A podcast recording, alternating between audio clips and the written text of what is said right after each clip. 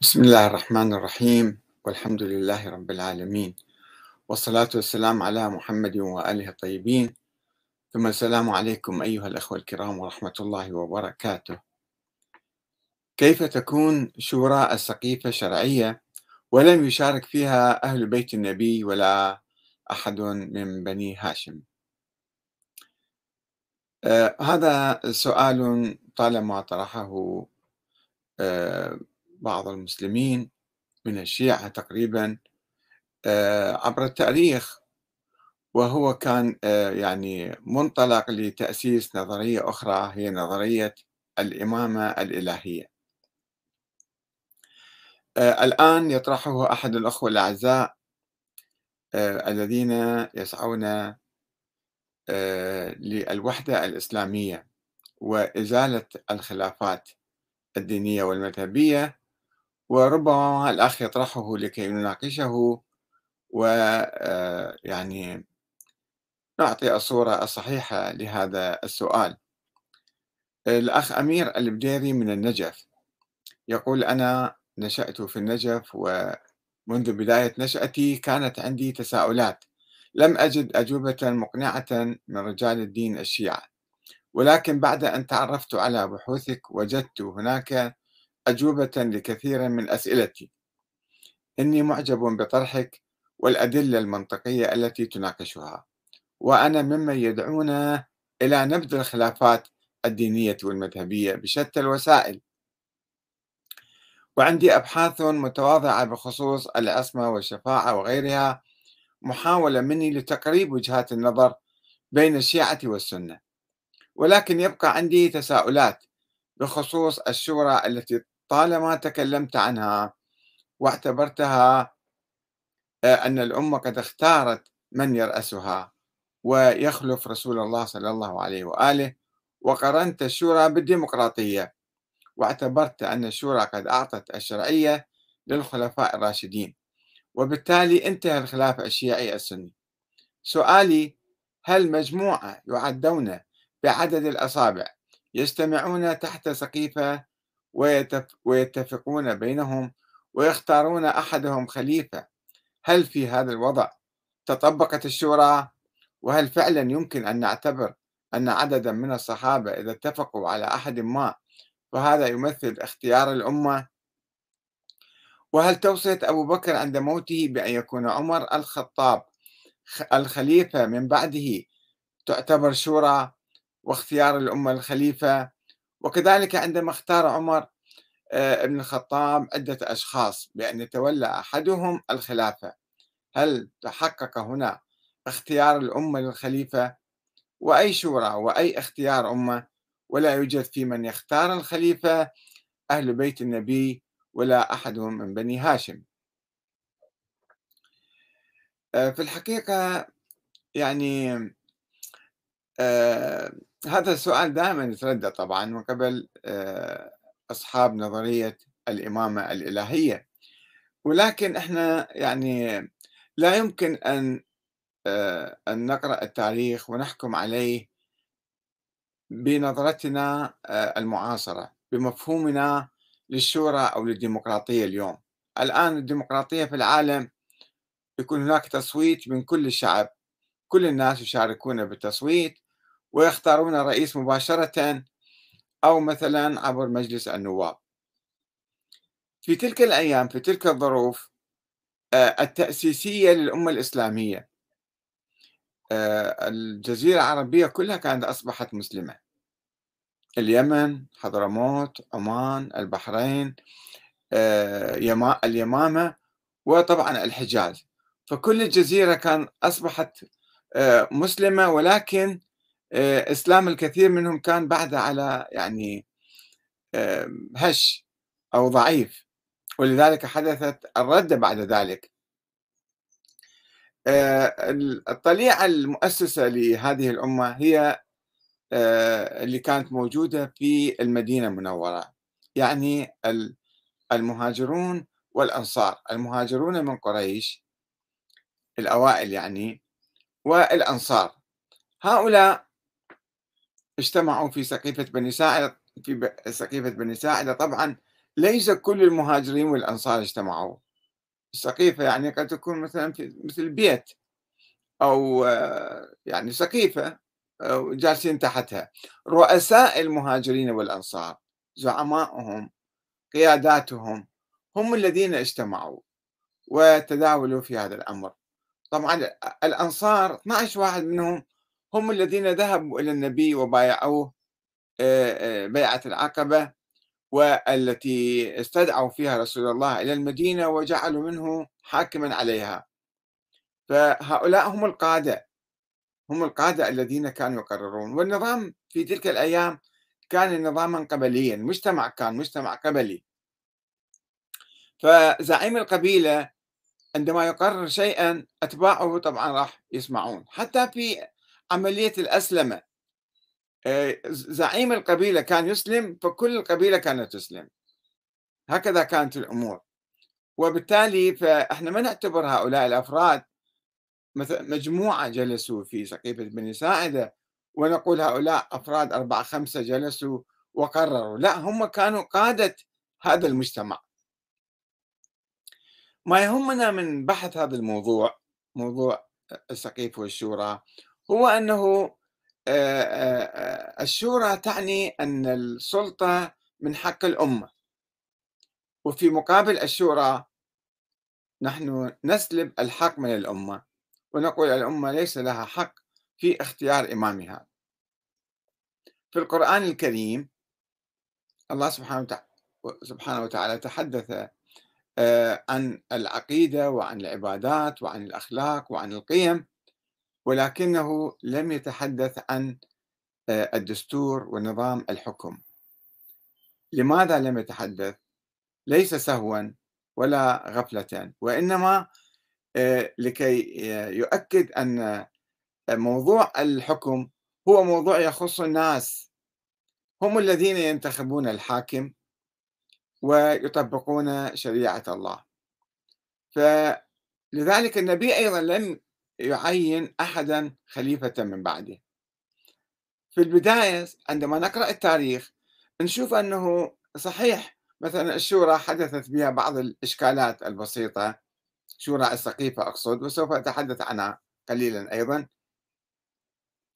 ولكن عموم المسلمين حتى أهل البيت لم يكونوا يختلفون حول الحق بالشورى حق الأمة في انتخاب الخليفة. والنظرية التي خرجت بعد ذلك هي نظرية الإمامية أو نظرية الإمامة الإلهية.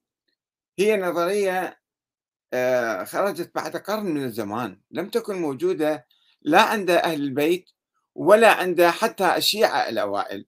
ولو راجعنا التاريخ لو قرأنا مثلا كتاب آه، فرق الشيعة للنوبختي وكتاب آه، المقالات والفرق لسعد بن عبد الله الأشعري القمي والمؤرخين الشيعة عموما يقولون بأن عامة الشيعة كانوا يقولون أنه طيب الزيدية آه، خصوصا في القرن الأول حتى في القرن الثاني أنه أي واحد الأمة تنتخبه هو يصير حاكم شرعي. فما كانت فكرة النص موجودة عند أهل البيت أو عند الشيعة الأوائل وعند عامة المسلمين. الفكرة اللي كانت موجودة هي أن الخلافة بالشورى طيب كيف تكون الشورى؟ من يشترك فيها مثلا؟ كم واحد؟ من تمثل؟ هذه أمور لم تكن واضحة لم تكن مسجلة لم تكن مكتوبة. ولذلك آه، عندما توفي رسول الله صلى الله عليه وسلم حدث فراغ مفاجئ وبادر الأنصار لاختيار أمير لهم في المدينة. لم يكونوا يفكرون بإقامة دولة إسلامية عربية في الجزيرة العربية.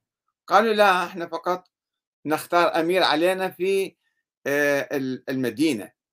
فاجتمع الأنصار في السقيفة لاختيار قائد لهم وكان مرشحهم الأبرز سعد بن عبادة اللي هو استدعى النبي إلى المدينة.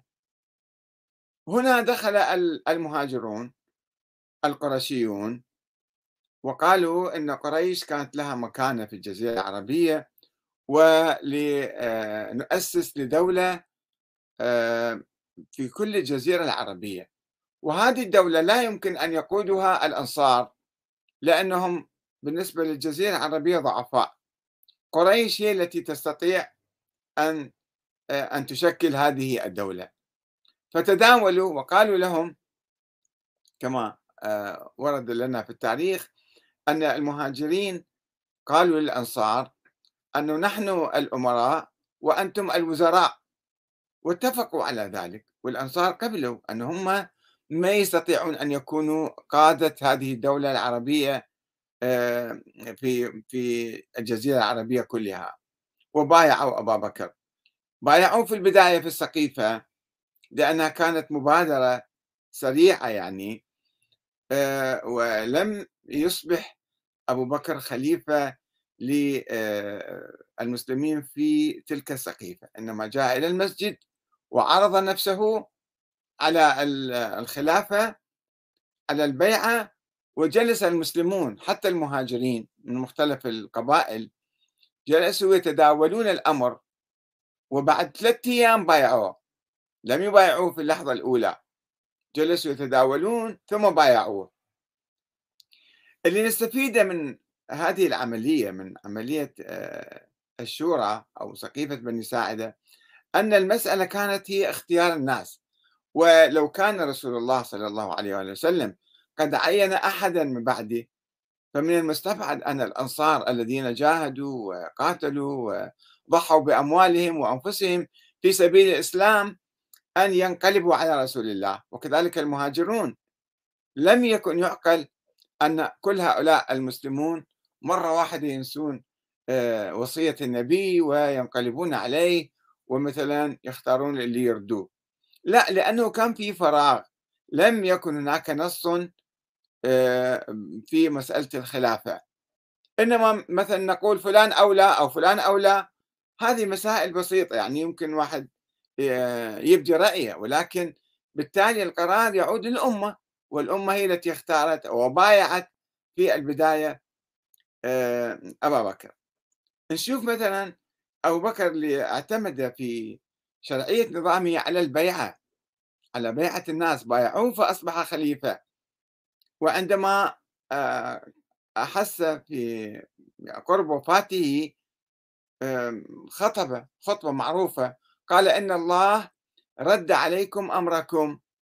فأمروا عليكم من أحببتم. يعني آه، كاد أن يستقيل أو عرض استقالته. كان أنتم هذا أمركم.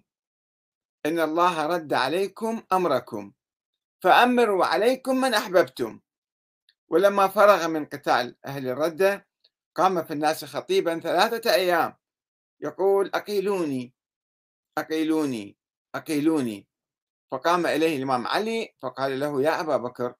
لا نقيلك ولا نستقيلك. لا إحنا نقيلك ولا نطلب منك الاستقالة. يعني شوف العملية كانت آه، أنه آه، تقوم على إرادة الناس. وطبعا الطليعة اللي كانت في المدينة اللي هم المهاجرين والأنصار ولم يكن يعقل في تلك الأيام أن ينتظروا مثلا أهل البحرين وأهل عمان وأهل آه، حضرموت أو اليمن يجون يشاركون في ال... يقول إيمانهم كان استوى جديد صاير وأيضا نفس الشيء آه، حتى عمر بن الخطاب رضي الله عنه يقول لا خلافة إلا عن مشورة ومن دعا إلى إمارة نفسه أو غيره من غير مشورة من المسلمين فاضربوا عنقه.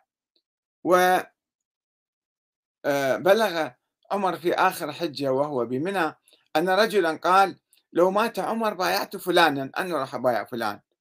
فوالله ما كانت بيعة أبي بكر إلا فلتة فتمت فقال عمر إني إن شاء الله لقائم العشية في الناس فمحذرهم هؤلاء الذين يريدون أن يغصبوهم أمورهم. يعني أمر السلطة أمر عام لكل الناس. ولما وصل إلى المدينة قام في أول جمعة فخطب خطبته المشهورة في شأن خلافة أبي بكر ثم قال لقد كانت فلتة. يعني كانت فيها سرعة صارت بعض الأمور.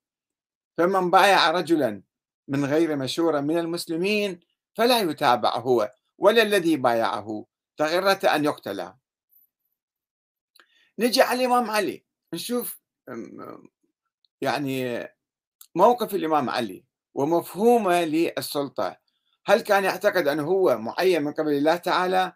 رغم كل الأحاديث الجاية بفضله والنبي كان يمدحه أو يقول آه، آه، أو في مثلا حديث الغدير هل كان يفهم الإمام من عنده أنه هذا نص عليه أم كان يعتقد أن السلطة والخلافة والحكم هذا للناس إذا هم انتخبوا الإمام هو يصير إمام إذا ما انتخبوه ما يصير إمام. يعني إمام حاكم. عندما إجوا الثوار الذين بعد مقتل عثمان وطوقوا البيت ثلاثة أيام. تعال أنت بايع. قال دعوني والتمسوا غيري. ها خطبة موجودة في نجم البلاغة معروفة. واعلموا أني إن أجبتكم ركبت بكم ما أعلم. ولم أصغي إلى قول القائل وعتب العاتب. وإن تركتموني فأنا كأحدكم. ولعلي أسمعكم وأطوعكم. لمن وليتموه أمركم. أنتم تولوه أمركم. أنتم يا مسلمين يا مهاجرين يا أنصار. أنا أسمعكم أطوعكم لمن وليتموه أمركم وأنا لكم وزيرا خير لكم مني أميرا. لو كان مثلا النبي معينا خليفة من بعده هل يحق له أن يقول هذا الكلام؟ أم عليه أن يبادر بسرعة ويستلم آه، السلطة ويصبح هو حاكما؟ وعندما أصروا على اختيارهم له الإمام علي قال لهم فإن أبيتم فإن بيعتي لا تكون سرا. لماذا يحتاج إلى البيعة إذا النبي كان معينة ما يحتاج إلى بيعة يفرض نفسه عليهم. ولا تكون إلا عن رضا المسلمين. بيعتي لا تكون إلا على رضا إلا عن رضا المسلمين. ولكن أخرج إلى المسجد فمن شاء أن يبايعني فليبايعني. فهذا هو موقف الإمام علي. لاحظوا ما كان في ذهنه ولا في ثقافته ولا في مفهومه أن هناك نص عليه من الله. وهناك أيضا حديث مشهور آخر عنده يقول الواجب في حكم الله وحكم الإسلام على المسلمين بعدما يموت إمامهم أو يقتل أن لا يعملوا عملا ولا يحدثوا حدثا ولا يقدموا يدا ولا رجلا ولا يبدأوا بشيء قبل أن يختاروا لأنفسهم إماما عفيفا عالما ورعا عارفا بالقضاء والسنة هم المسلمين يختارون. ف يعني المسألة واضحة ثقافة أهل البيت ثقافة الإمام علي ثقافة الشيعة هي المسألة مسألة عامة الناس هم الذين يختارون الإمام. وعنده خطب كثيرة في نهج البلاغة أنا ما أقرأ لكم إياها كلها. بس شوفوا لما ضربه عبد الرحمن بن ملجم ودخل عليه المسلمون وطلبوا منه أن يستخلف ابنه الحسن. فقال لا إنا دخلنا على رسول الله فقلنا استخلف. فقال لا أخاف أن تفرقوا عنه كما تفرقت بنو إسرائيل عن هارون ولكن إن يعلم الله في قلوبكم خيرا يختر لكم. وسألوا عليا أن يشير عليهم بأحد؟ فرفض قال حتى ما ما أشير عليكم. فقال له إن فقدناك فلا نفقد أن نبايع الحسن. فقال لا أمركم ولا أنهاكم أنتم أبصر.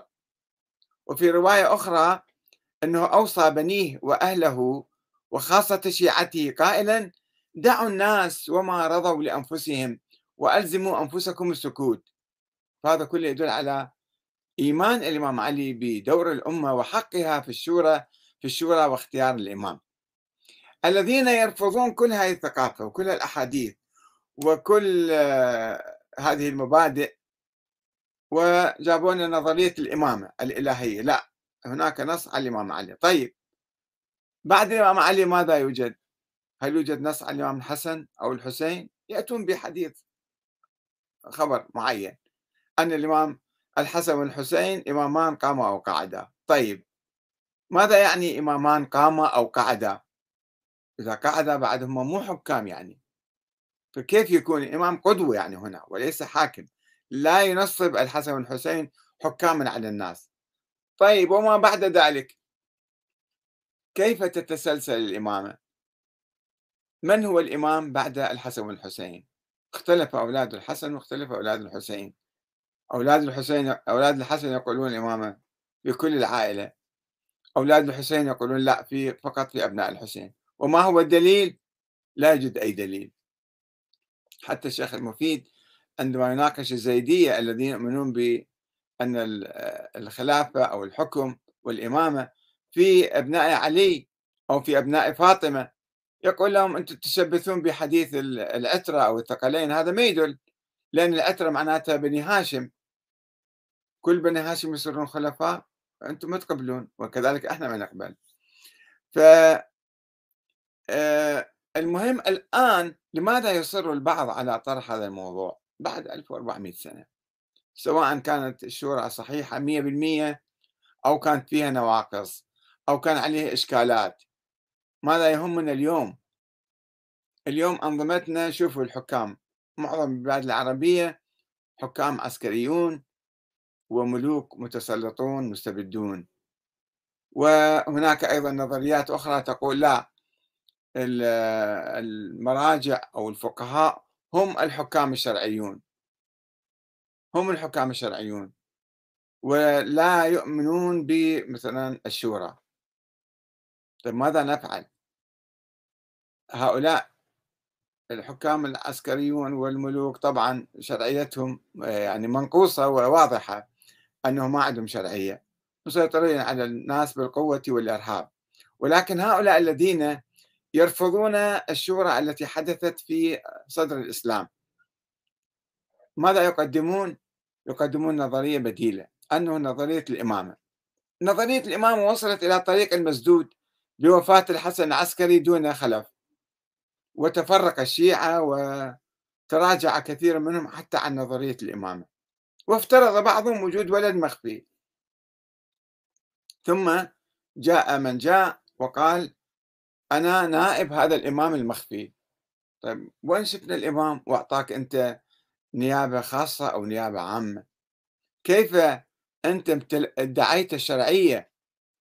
الشرعية الدينية أنا الحاكم الشرعي. باعتبارك نائب عن الإمام. أنت قاعد تفترض نفسك حاكم شرعي. تفترض نفسك وكيل عن هذا الإمام. وتفترض نفسك أيضا فقيه. من قال أنت فقيه أصلا؟ هنا السؤال. يجيك واحد هو مقلد مقلد في كل شيء.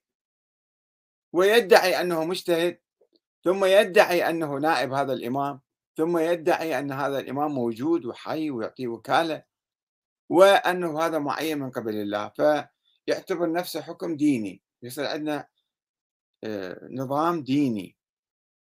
المرجعية تؤسس نظام ديني بين قوسين طبعا هو ما عندنا بالدين. نظام سياسي ديني ويصبح هذا النظام ديكتاتوريا. أنه أنا ما أقول هو كلامي كلام الله. وأنا امتداد للإمامة وامتداد للنبوة. فيصبح هذا الشخص الآن يهيمن على الأمة سواء كان حاكم أو لم يكن حاكما. أنه لا لازم إحنا نسمع كلام هذا المرجع لأنه هو يمثل الله في الأرض. هذه ديكتاتورية. فإحنا أو البعض يعني آه، يناقش في مسألة الشورى في سقيفة بني ساعدة في طريقة انتخاب الخلفاء الراشدين ويشكك فيها وينتقدها ومثلا آه، يرفضها لكي يبني بديلا آخر بديلا مضادا للشورى وبالتالي يسلب الحق من الأمة في اختيار الإمام. بينما الشورى إذا إحنا كرسنا مبدأ الشورى. يعني الأمة اليوم هي صاحبة الحق. طبعا البعض يقول كيف إحنا نسوي نظام ديمقراطي والناس راحوا آه، يتصارعون على السلطة أو الجهلة والفاسقين والكفار والناس غير المؤمنين يساهمون في اختيار الإمام. لنجعلها في نخبة معينة. ولكن من يعطي الحق لهذه النخبة؟ هناك نخب عديدة والنخب قد تتصارع. فلذلك الآن الفكر الديمقراطي يقول أن الشورى اليوم إحنا آه، نعطي كل إنسان الحق باختيار الحاكم آه، الذي يحكمه. لأنه ما عندنا أي واحد لا يستطيع أن يدعي أنه هو آه، معين من قبل الله تعالى.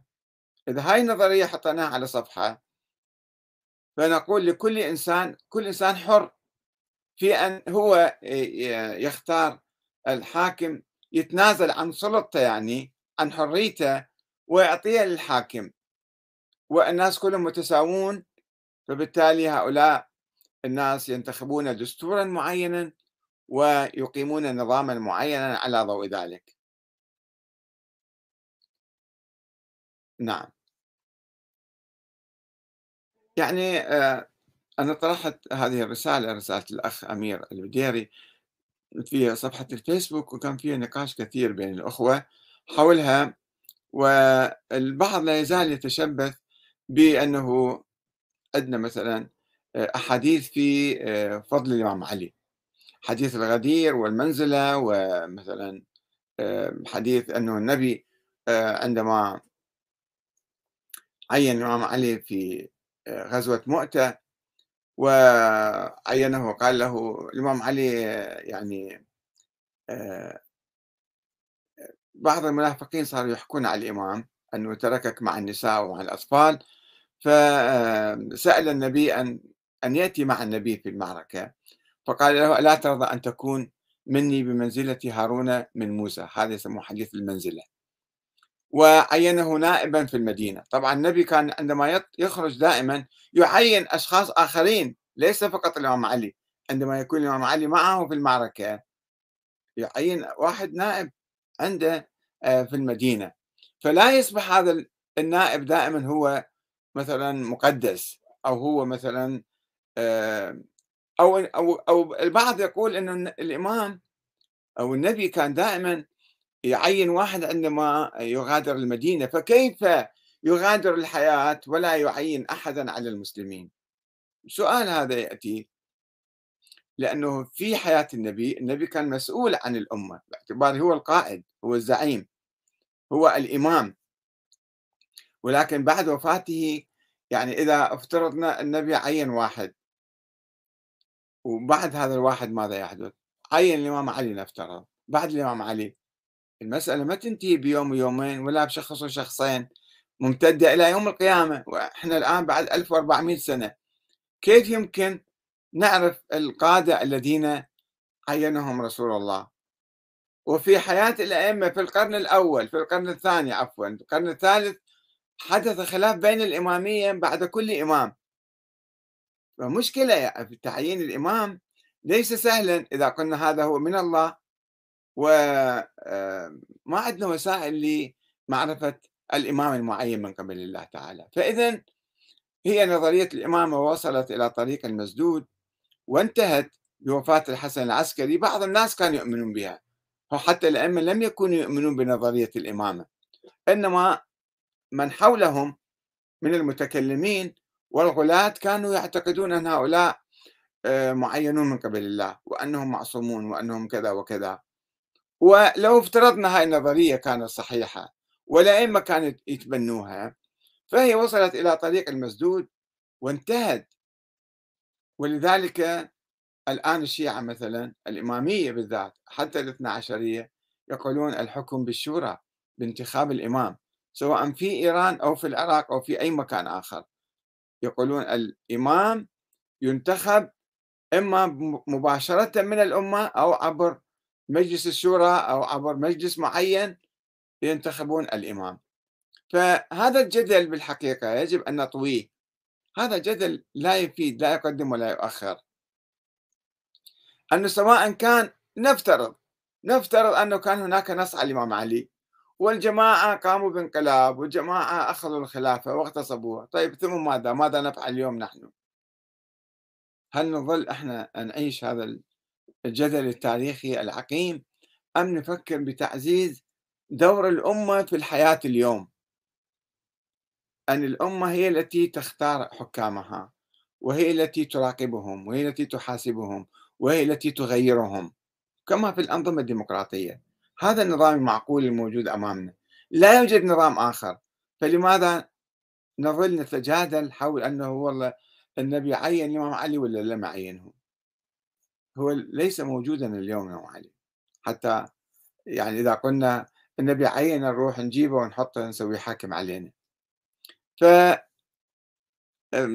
يعني لابد أن نخرج من هذا الجدل ونفكر بتعزيز أنظمتنا المعاصرة في كل مكان في مقابل الحكام العسكريين الذين يتقاتلون على السلطة كما في السودان الآن مثلا أو في كثير من البلاد الأخرى. أو آه، الأنظمة الملكية المستبدة المطلقة التي تحكم ولا تعطي الناس أي فرصة لإبداء رأيهم في أي شيء ولا في أي حق.